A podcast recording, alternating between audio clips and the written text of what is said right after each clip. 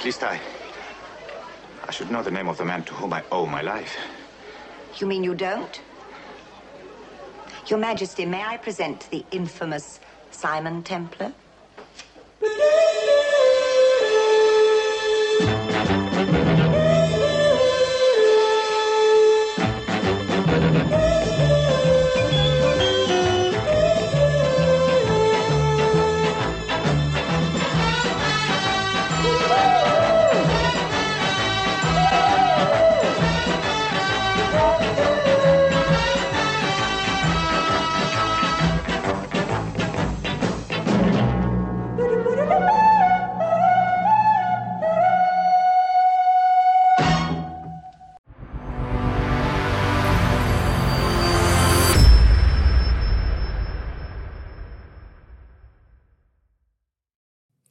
Welcome back to Geek Channel 8. I'm Eric. And I'm Johanna.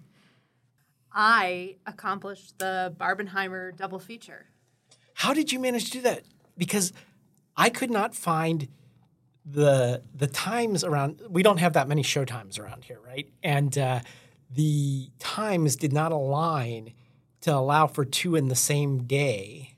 Not in the same theater. I had to uh, see Oppenheimer in Lebanon. This was actually my second time seeing Oppenheimer because I saw it opening night at the IMAX, which I highly recommend. Pretty much any Christopher Nolan film should be seen at the IMAX first. Uh, but for a second screening, saw it at the Sticky Six, and then drove five miles to the next theater over here in Hanover to see Barbie. That is also the order in which you should see those films. Do not see them in the other order. I'm planning on doing it. I was going to try to squeeze it in today, but I forgot we had this recording. Uh, I tried to squeeze it in yesterday. Again, I couldn't find a way to make it work. I'll, I'll see if I can do it. I, I'm going to try really hard. I was like really worried because one, originally the trailer for Oppenheimer did not have the quote from the Bhagavad Gita mm. about I am now become death, destroyer of worlds. And I'm like, if that's not in the trailer, that better be in the movie. Because if it's not in, like, that's the one thing that needs to be in that movie. And then the Barbie trailer came out and it didn't have the Aqua uh, Yeah. song in it. And there was a rumor for a little while that it wasn't going to have that song at all. And I'm like, now wait a minute. You two movies are failing at your one thing, like the one thing you needed to have, you know? You know what Oppenheimer did have? All right, so I I read nothing about the film because I didn't I didn't want to know anything. I didn't want any spoilers. I wanted to go in with my basic history knowledge and just let that be that. But the one thing that was included in the film because I knew nothing about it in advance, I nearly fell out of my chair. My man, Gary Oldman, shows up at the end of Oppenheimer. That's your one spoiler that you're getting if you haven't seen the film. Of course he does. I was strongly encouraged to take up CrossFit by my boss. Oh no.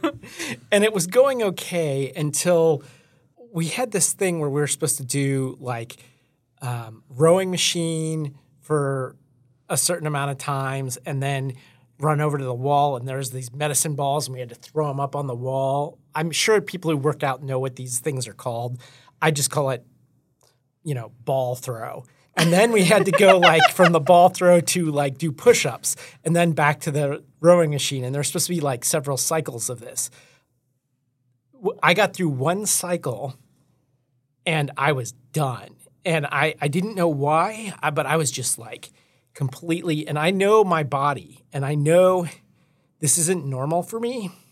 And they're like all trying to talk me into doing more. And they're like, oh, it's CrossFit. So you just downscale. You do let, you set the resistance on the rowing machine to less and you like, or you could use a lighter weight ball. And I'm just like, no, something's wrong. Okay. so I eventually gave up for that day.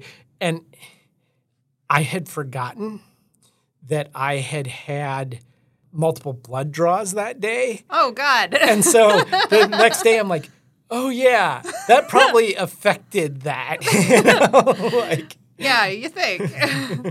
so, you know, I like to plug other podcasts, and I've been listening to a podcast which really doesn't need our plug. Benjamin Walker's theory of everything. And l- late in the pandemic year, he released one about Rudolf Hess, the longest, shortest flight of Rudolf Hess. It is a conspiracy theory. And there's not a lot of documentation. I went to the website and was looking for sources and stuff like that. So I don't know how good this conspiracy theory is or how legit or you know how close to but there is a conspiracy theory about Rudolf Hess's flight. Rudolf Hess was um, the uh, deputy Führer in uh, the Third Reich. Um, so basically, Hitler's right hand man. And he flew to Britain to negotiate peace. Um, that never happened, obviously, but um, part of it is this conspiracy theory that it was due to a disinformation campaign um, that was headed up by Peter Fleming, who wrote a book about Hitler flying to England to attempt to surrender. It's a complicated conspiracy theory, but it's definitely worth checking out and listening to, as it's still one of the most mysterious episodes of World War II, and a lot still not known because there are documents that still have the government has never declassified, the UK government, uh, MI6. And by the way, yeah, Peter Fleming was Ian Fleming's older brother, who was probably prior to James Bond, uh, more well-known author, and uh, also, of course, you know, worked for the British Secret Service. so yeah, Wow. Well, I'll have to check check that out, especially now that World War II is back on the mind with Oppenheimer and Okay, so let's jump into this. We are up to season five in our one episode per season overview of The Saint. Queen's Ransom, first episode in season five, is also the first episode that was filmed in color. It was broadcast in August 6, 1967, and it was the first episode not to be based on a story by Charteris. It was written by Leigh Vance, who was also a screenwriter for The Avengers and the 1966 Mission Impossible TV show which if you haven't checked out the original Mission Impossible TV show, highly recommend. Stars Leonard Nimoy for most of the episodes. So if you want to see some not Star Trek Leonard Nimoy, Mission Impossible. Martin Impossible. Landau also. Yes, also Martin Landau. So Leigh Vance definitely has some chops in the spy adventure area in addition to to working on The Saint. Looking at the director for this episode, Roy Ward Baker, his first job in films was as a tea boy at the Gainsborough Studios in London. I didn't know that tea boy was an official film role that you could have, but um, apparently it's maybe right up there with uh, Best Boy and Gaffer, and tea boy for for English studios. During World War II, he worked in the Army Kinematograph Unit, and he was a writer and film producer and after the war decided to go to Hollywood. He is maybe best known for his 1958 film A Night to Remember about the sinking of the Titanic. Yeah, which by the way, Uh, Titanic totally rips off. Like if you watch, have you seen Night to Remember? No, I haven't. Oh my God. I, we were watching this movie years ago, like the same year that Titanic came out. And we were watching it on home video. So we're watching it in in my living room. My friend's like, we, we got like halfway through it, and he was just like, Cameron is a thief. Well, I'm intrigued also just on the fact that it stars Honor Blackman, whom our audiences will Pussy know galore. as Pussy Galore. Yes. So I'm excited to check her out in another film. You do know Honor Blackman was a regular on the Avengers, right? Yes, yeah, but not. But I have, I didn't find her cross listed for the Saint anywhere. Does she show up in, in a few episodes? I think she did make an appearance in The Saint. But Yeah. yeah. Anyway, mostly his career was in film up until he switched over to television in the latter half of his career, and The Saint is part of that. This one is called The Queen's Ransom. First thing you notice is that it's in color and it has a cooler opening credit sequence. Yes. Like co evolved with the James Bond film opening credits, where you get that like silhouettes in front of color. The kind of thing that Cowboy Bebop was like Mm-hmm. referencing when it made it. As this is one of the really cool credit sequences from the the '60s. I just love that opening. No, it's it's great, and something that makes this uh, new section of the Saint different is we are no longer breaking the fourth wall. The opening now has a narration instead of Simon directly addressing the audience, which I actually didn't notice when I watched it. I only noticed when reading the production notes about this change, but still seems to work pretty well. Yeah, so this one is in Monte Carlo, and it opens in a casino where uh, Simon Templar is gambling. And I just want to call your attention to some of the people in this casino. In this casino, we have a couple of staff members that I want to point out, casino staff members, and then a couple of members of the crowd. One casino staff member is played by Jack Arrow. He was in 22 episodes of The Saint. He was also a Le Cercle patron in Dr. No. That's the casino in Dr. No. He was a casino patron in the 1967 Casino Royale and a Diamond Syndicate guard in Diamonds Are Forever. He must just have that resting gambling addiction face. It gets better. The other person that's on the casino staff worth mentioning is Martin Leiter. He was in 12 other Saint episodes, often playing a croupier or casino staff member. he was also the croupier in Diamonds Are Forever. nice. Two of the other patrons in the casino, one is Ernest Blythe. He plays Man in Casino. He was in five other Saint episodes.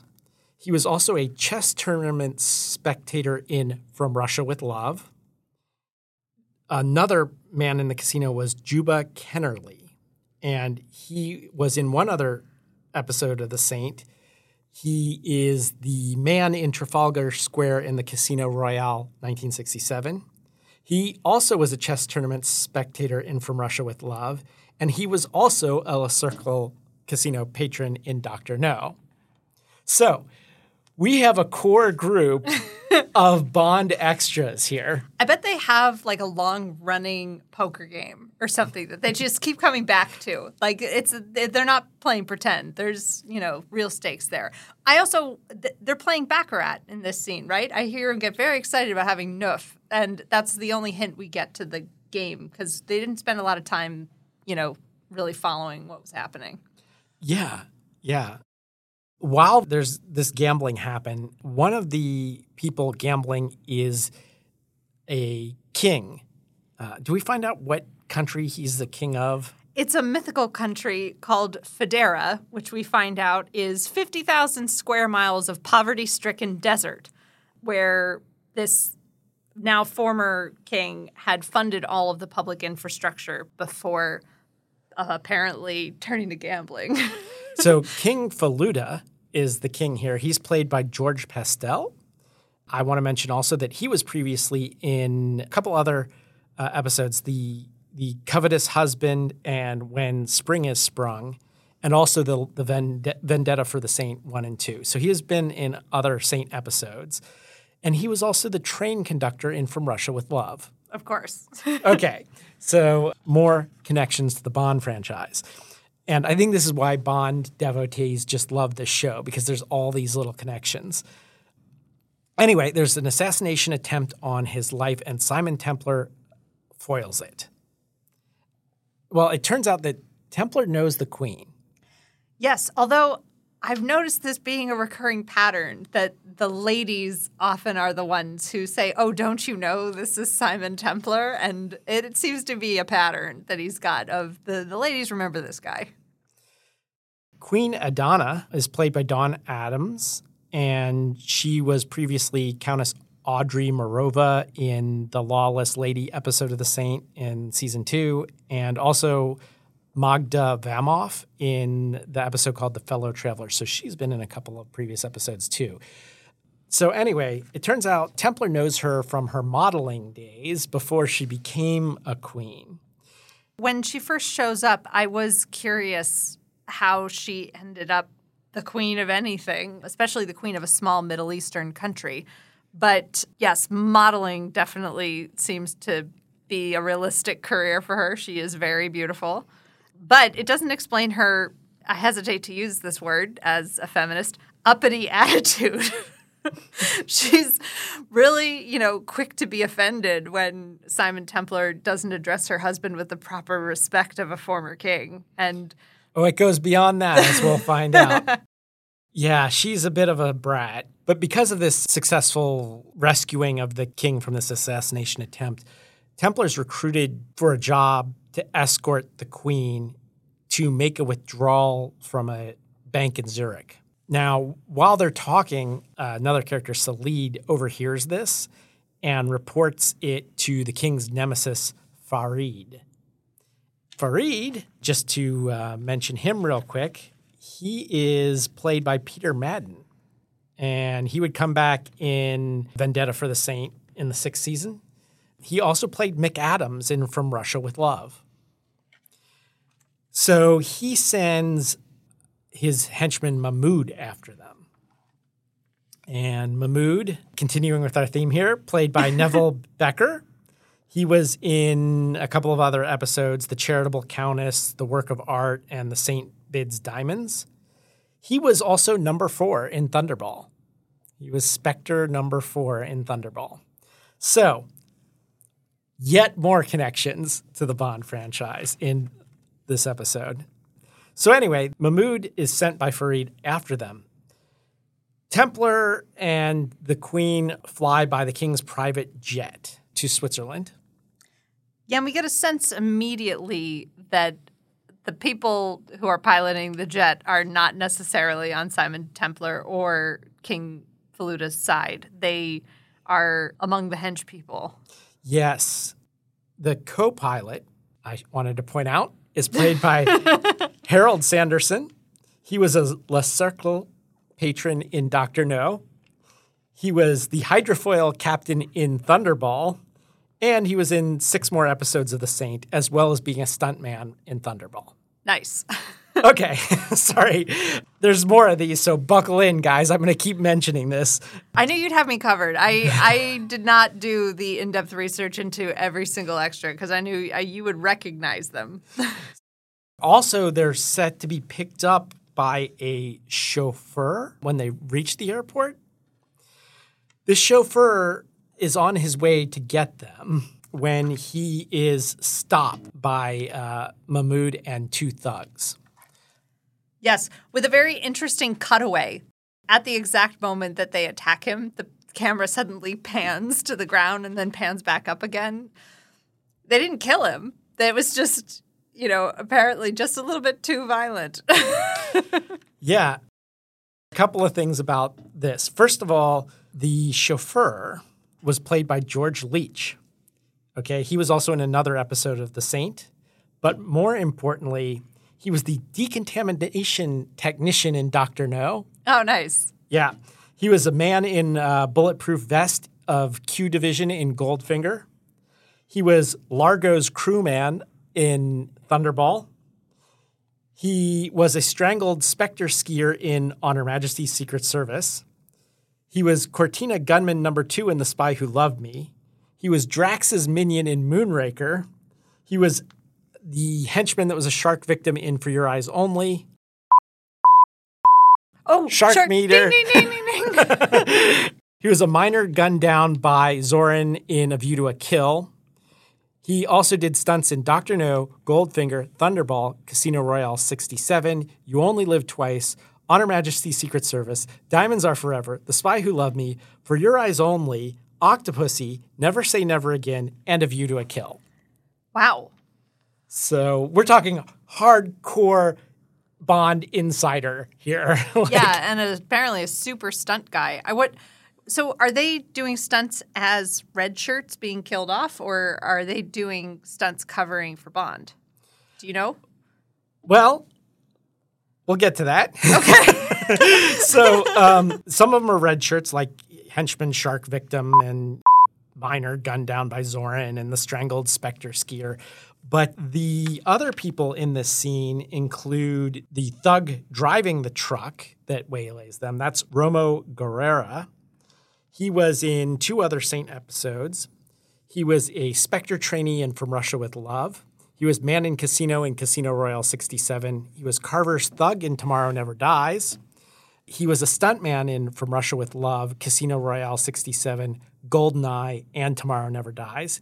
He did stunts in The Saint also in another episode called The King of the Beggars.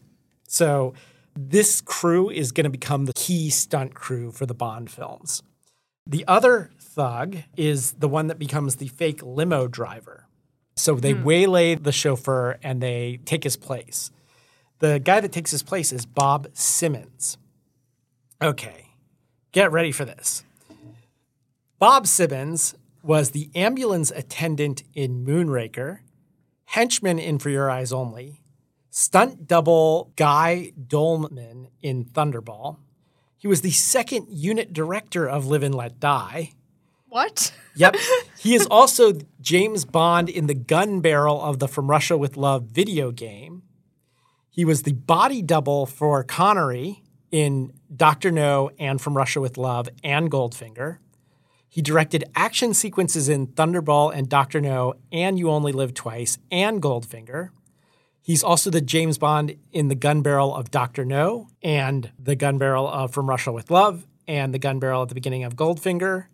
He played Colonel Jacques Bouvard in Thunderball, a KGB thug in The Spy Who Loved Me, and he did stunts in You Only Live Twice, Diamonds Are Forever, Live and Let Die, The Spy Who Loved Me, Moonraker, For Your Eyes Only, Octopussy, and A View to a Kill. Nice. Okay. Have I covered all the thugs? I think so. At least for this episode. I think, I think all the thugs are finally covered. Back to the action here. So they substitute their the chauffeur with their fake limo driver. When Templar and the Queen get to the Schweitzer National Bank, they're being tailed.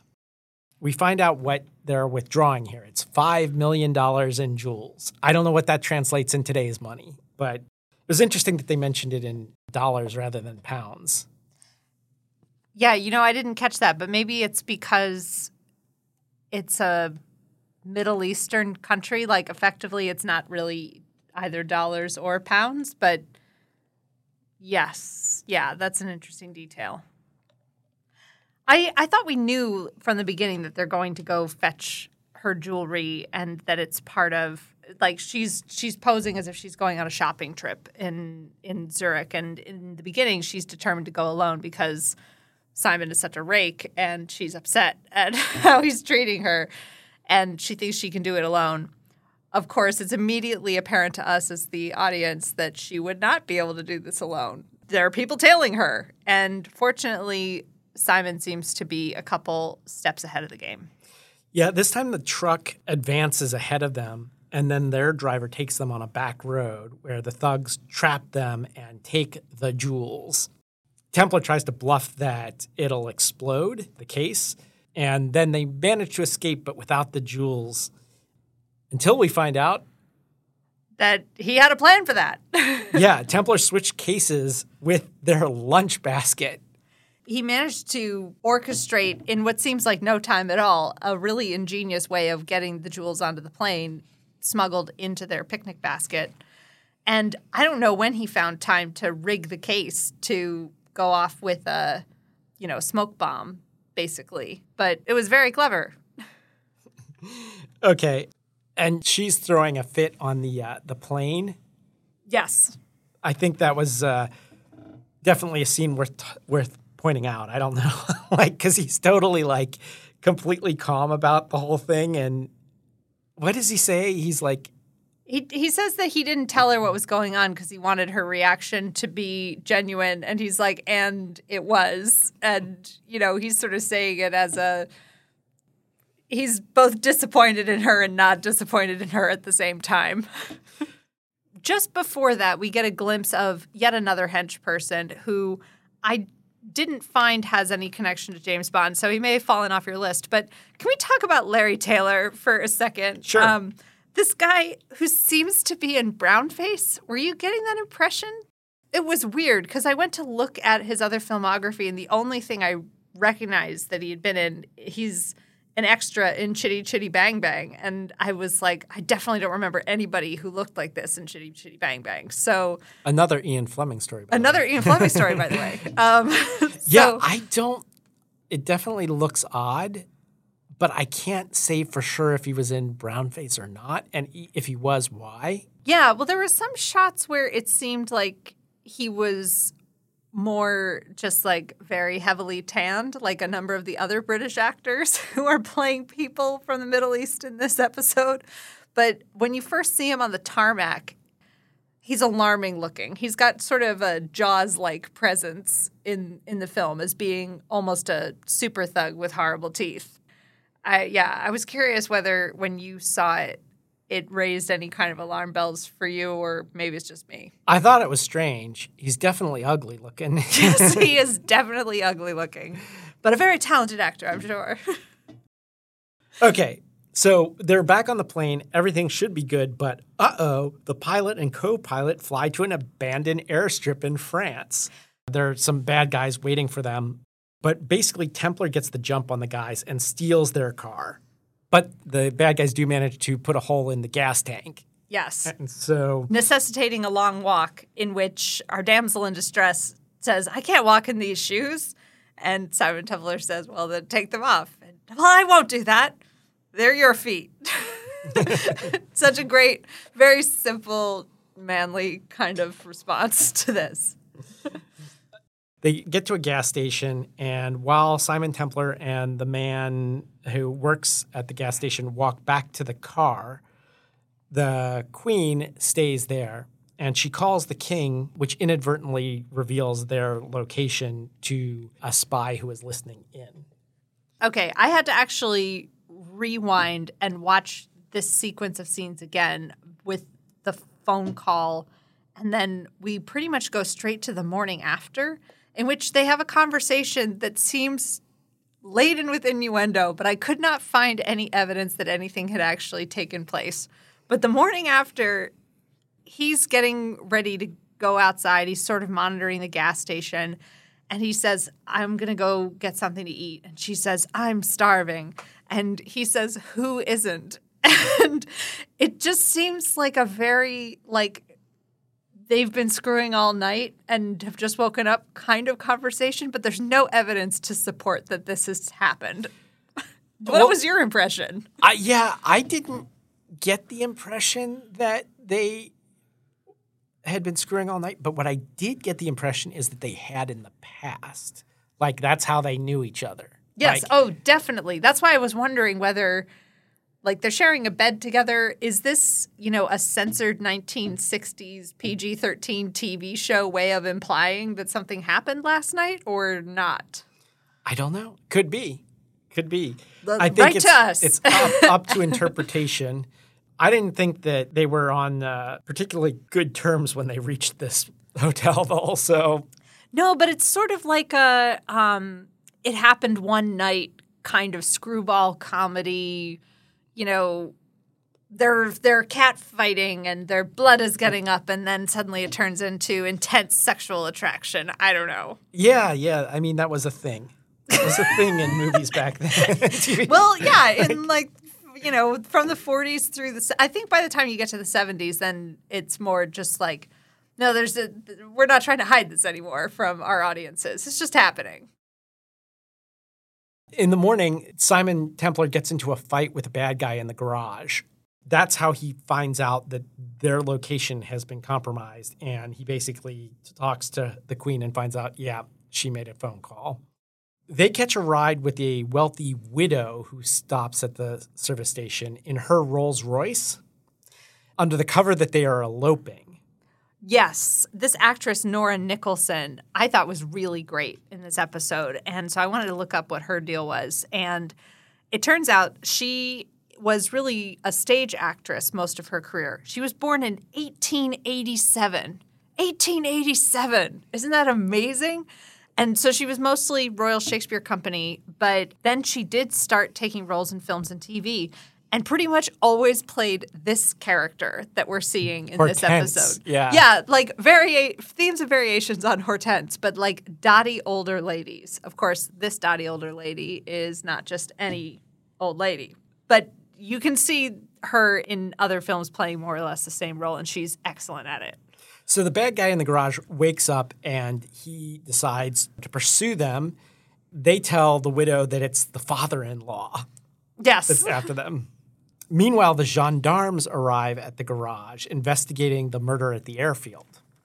Yeah, and the daughter of the bed and breakfast owner, or maybe wife, young wife, uh, faints. Like just, uh, uh, you know, a little, a little gratuitous, you know, making fun of women for no reason, kind of thing. Like, I don't, I don't think they needed to do that, but it's a very small detail. But anyway, but they, they let the owners of the bed and breakfast know that Simon Templar may be a witness of interest in that they need to question in relation to the murder.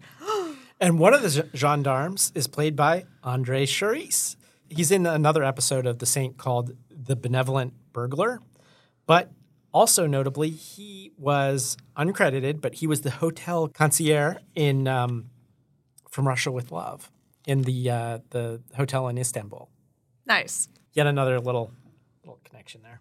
The widow's driver manages to lose their tail, and she takes them to her home and makes them tea in a very arsenic and old lace kind of way.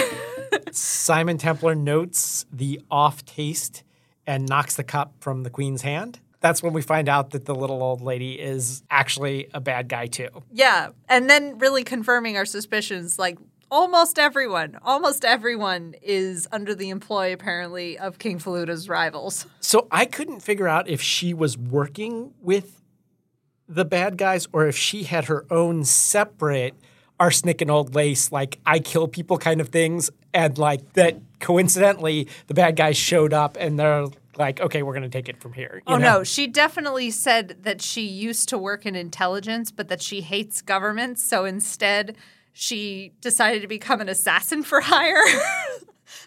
Best backstory for an extra ever. Like for a for a side character, they really fleshed her out. Simon Templar and the Queen try to make a break for it just as the gendarmes arrive. So Simon Templar steals a cop car and they are able to make it to their train. In case the stations are watched, they take the last bit of this journey by road in another Rolls Royce, by the way. And Farid has blocked the road. Simon Templar backs down the road, and the bad guys in pursuit end up driving off the cliff. Yeah, and in the end, there's a great line where the queen is asking Simon he could have taken the jewels at any time and just run off with them, and why didn't he? Because as far as we know, Simon is a Boy Scout only to a certain degree, and that he usually does end up taking a little off the top from the criminals that he's helping to stop. But he hasn't stolen anything, and she asks him why, and he says, Well, I made a promise. And she says, Do you always keep your promises? And he says, Sometimes to my surprise, yes. But it was a surprisingly like thoughtful moment in an episode that is otherwise like one thing after another, just like constant chases and escapes. yep. Overall, what was your opinion of the episode? It was really fun. I liked the sense that I didn't know what was happening next. I was sort of intrigued about, you know, wanting to look up what was politically going on in the Middle East at the time in terms of this made up country that they've created and the politics there. It was a good balance of international intrigue without Simon being out of his depth. Yeah, I liked it a lot. The only thing I was not crazy about is that I actually liked it in black and white. Yeah. I don't think color TV they had yet gotten the composition down. Like it's still kind of uh, not nearly as interesting as when it was in black and white, but maybe that's just me.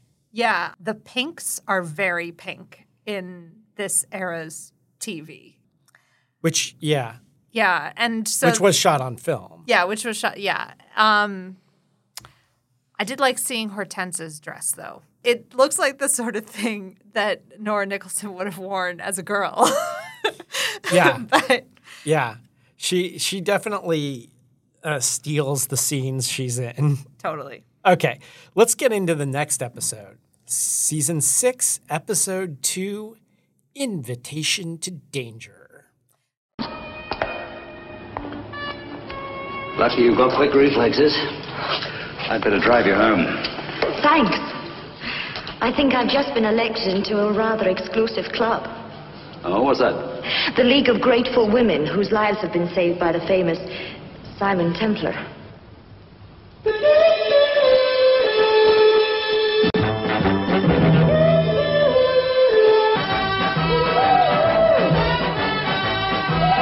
Season 6, Episode 2. This episode aired February 17th, 1968, and it was directed by Roger Moore. Yes. This is one of the nine episodes that he directed. This is one of the reasons I chose it for our final episode. There were only six seasons of the original run of The Saint, and so I wanted to go out on an episode that was actually directed by Roger Moore. Yeah, I think he did a pretty good job. Some of it is the script for this episode is really excellent and layered, and there's a lot going on. Thanks to writer Terry Nation, who our listeners may know mostly as a writer on Doctor Who from roughly 1963. He is credited as the creator of the Daleks. Exterminate. and he was very protective of his creations and how they were used and sort of maintained. You know, even if you watch the later seasons of Doctor Who with David Tennant and Matt Smith, the Daleks still maintain their 1960s persona. So you can thank Terry Nation for that. Again, it opens in a casino. Again, Templar is narrating and he tells us about the security in the casino. So already we have an idea that there is going to be probably a casino heist going on here. Um, Chekhov's security system. Yes.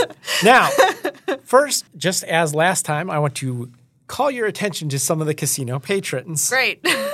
First, Martin Leiter, who we last saw as the croupier from The Queen's Ransom, is back as the croupier here. We'll next see him as a croupier in Diamonds Are Forever.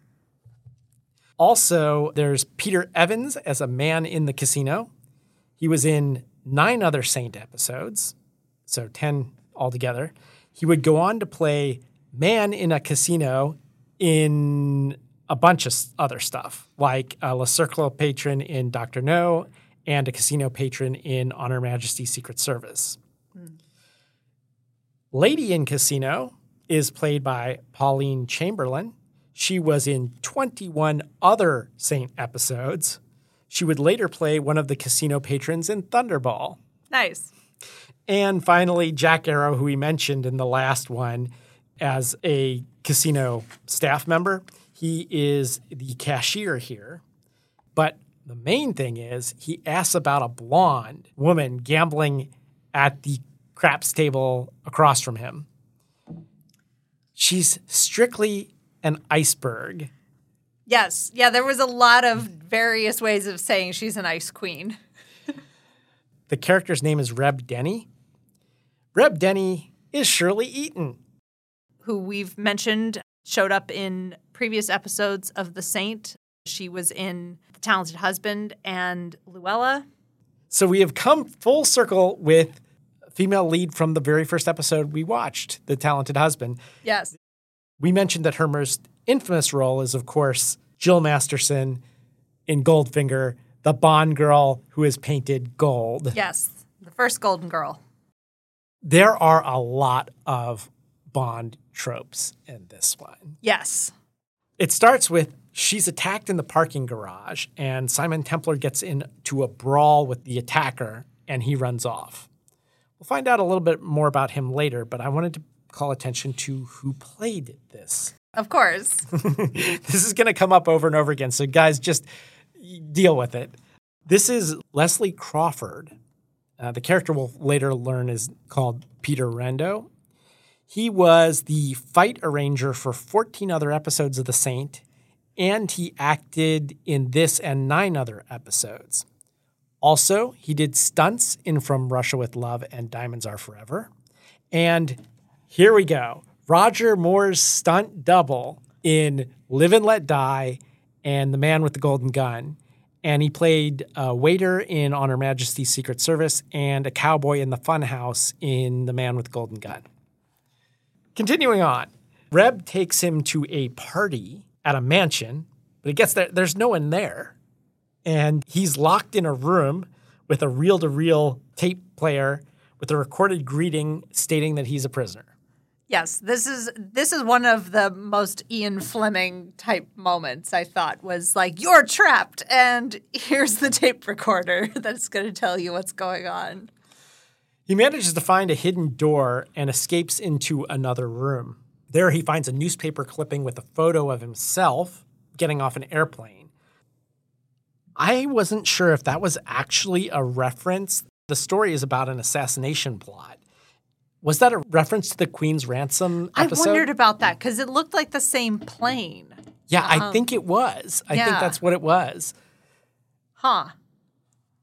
Because there's no other assassination involved here. No. So I think that they were like studying him and, you know, he was in the paper for that. He explores the house and then an unseen person injects him with a hypodermic needle and he blacks out. We zoom in on his watch which says 12:30. An Omega watch. It's very clear. also, excellent product placement, Omega. And then at 2:50 he comes to. And he tries to leave and a man comes through the door and falls to the ground with a wound to his chest. I thought he was stabbed but later on we find out he was shot. It looks like the guy from the car park. Hmm. The attacker from the car park. And he makes a dying, you know, man who knew too much kind of um, uh, statement as he dies. He says, Stop them Friday, midnight. And then he dies. Speaking of Men Who Knew Too Much, I saw this at the Turner Classic Movies Festival this year. The film really still holds up. The only thing that doesn't is Que Sera Sera. Just like like that feels that won an Oscar for like It- the wi- the best music Yeah. whatever number from a film. I forget what, what they used to call it in the Oscars, but for that year. yeah. That's that's the only part of it that really feels like okay, this now has a different meaning in modern day because it's been so overplayed and overused. But everything else about the film, like you are really worried those children are going to get killed. This is a side note, but film worth revisiting. Man who knew too much for sure. Okay, so this has a very man who knew too much kind of feel to it. He dies, and in his hand there's a gold coin, which Simon Templar takes. He gets outside, and his car is still there, and someone's filled it with gas, which is hmm. interesting. By the way, his car, which we've never mentioned before, but it was right there in the first episode, this is his trademark Volvo P1800. This is the car that is most identified with Simon Templar. Anyway, he takes it and leaves, and he finds on the floorboards Reb's custom perfume. Hmm.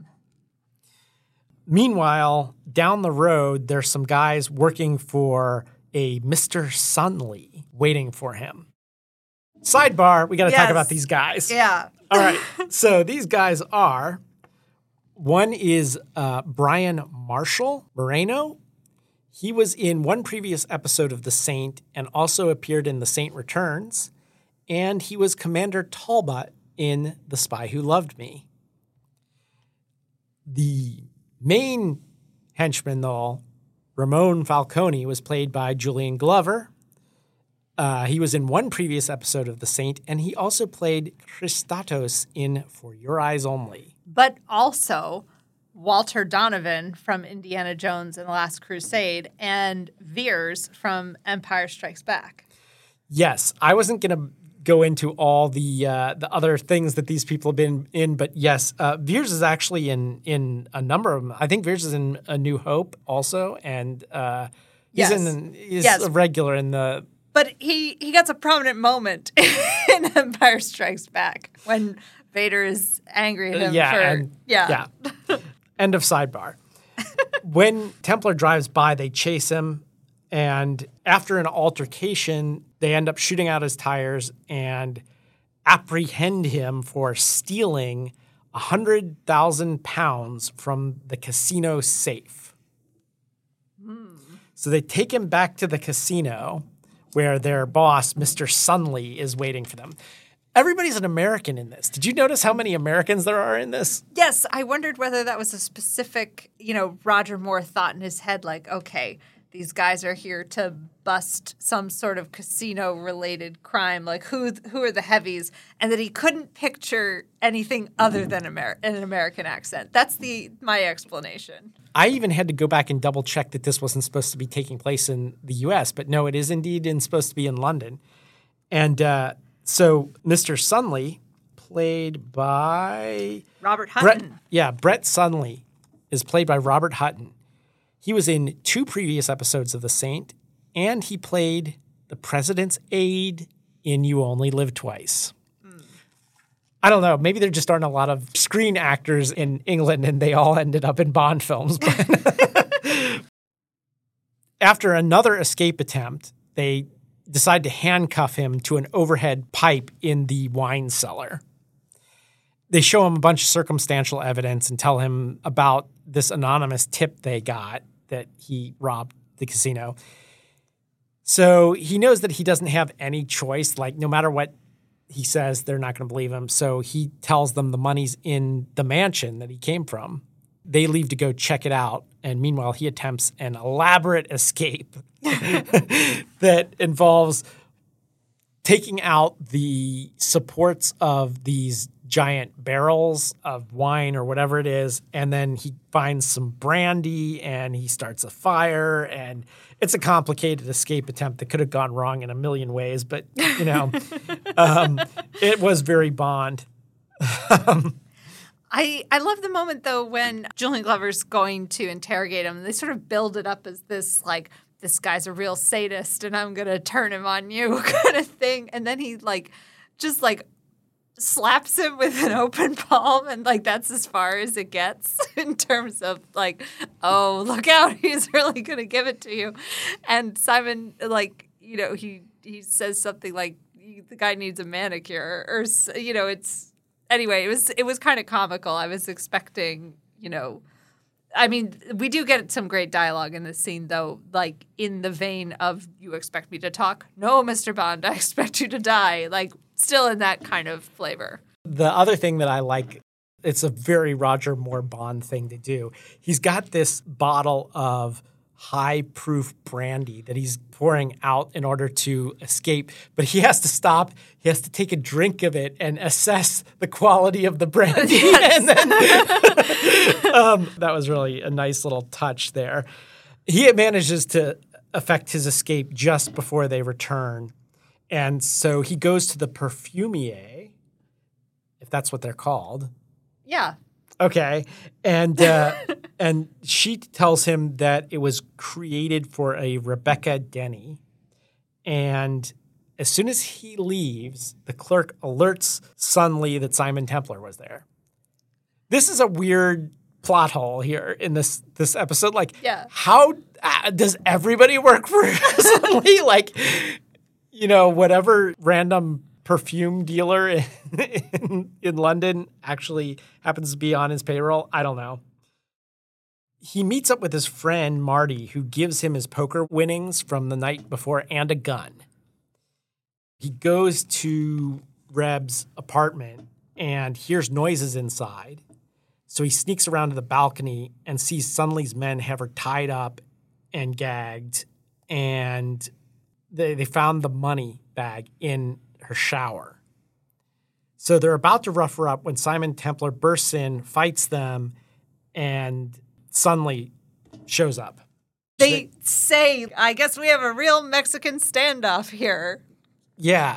There are a number of like things like that where they reference, I think, what are stereotypical American movie cliches. Yeah. So Although in this case, just hearing the line said so baldly reminded me a lot of the Key and Peele sketch, which, if you haven't seen, I highly recommend. It's perfect. basically, you know, he's like, look, you everybody gets what they want, you leave with the money. They left with the money. Denny is pissed, but Simon Templar regags her until she calms down. she tells him that she works for the CIA and Sunley's casino is just a front that a couple of weeks ago a man stole a missile site map from the US and they want to stop the sale by stealing the money and they were going to frame Simon Templar to throw them off the track. He says, I have this aversion to being killed for something I did not do.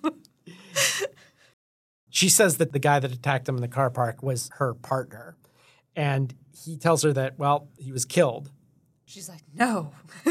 so they tail Sunley to a warehouse. And before they go in, they let the air out of his tires. Yes. So as the deal is going down, Denny and Simon Templar attack. They manage to get the file and the money and flee back to the mansion. And there, dun dun dun, Marty, his friend, is waiting for them.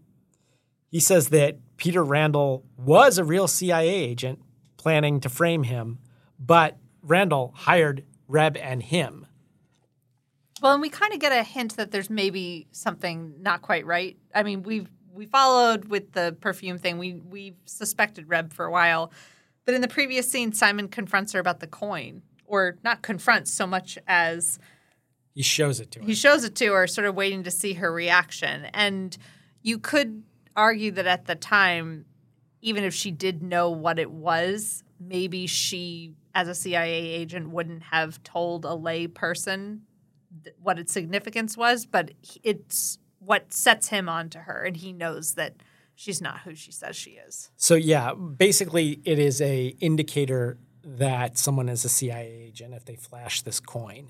So in the world of Simon Templar, in The Saint, CIA agents have something that changes every week that identifies them as a CIA agent. And I guess Simon Templar's close enough to the CIA that they're willing to tell him what it is.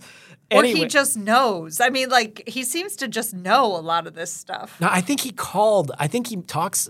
I, I could be wrong, but my recollection is he said he called them. He, he called them, and yeah. they were like, "Sure, we'll just tell um, you what it is." But he decided he's finishing Peter's job.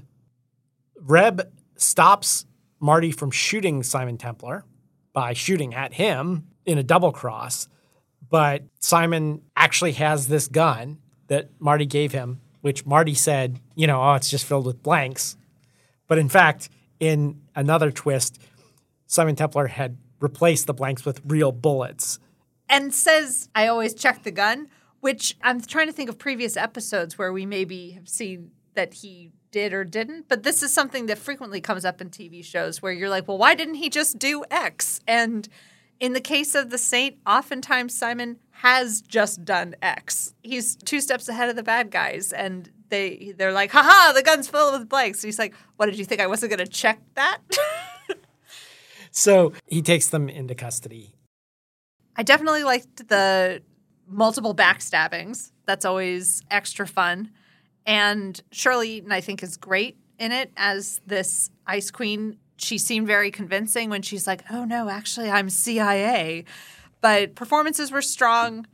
I would say that kind of how the casino is functioning as a front for all these international deals is an idea that is more worthy of a feature film than it is of an hour long episode of television. So that's the only thing I'd say is like there's actually a lot more potential in this plot than they were able to explore in the time they had. I thought it was fantastic. It's one of my favorite episodes.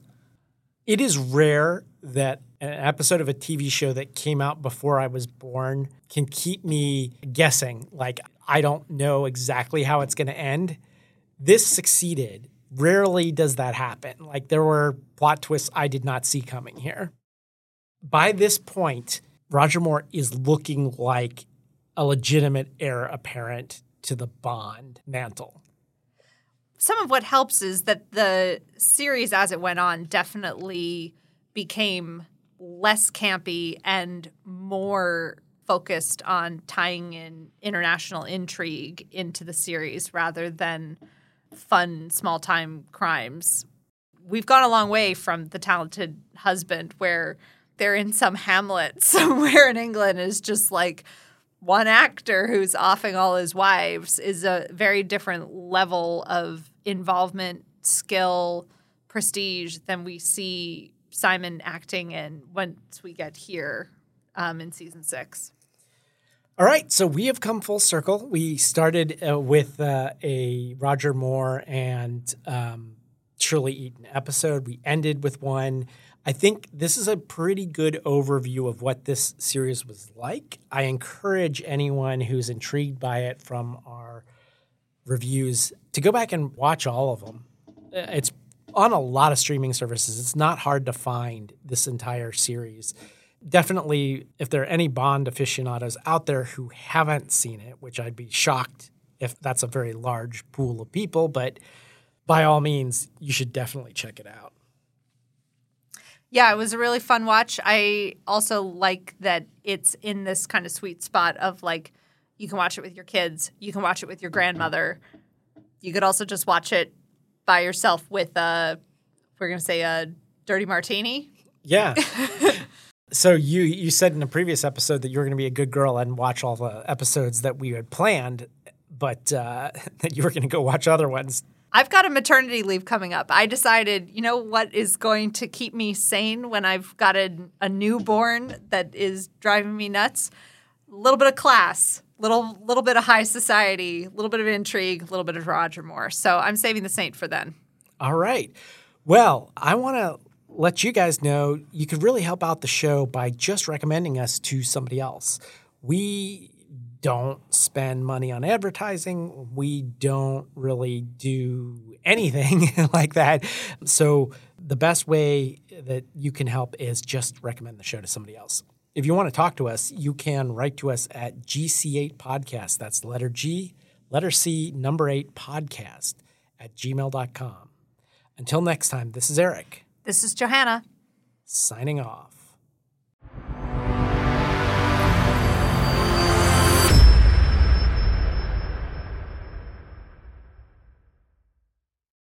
Explain, exterminate.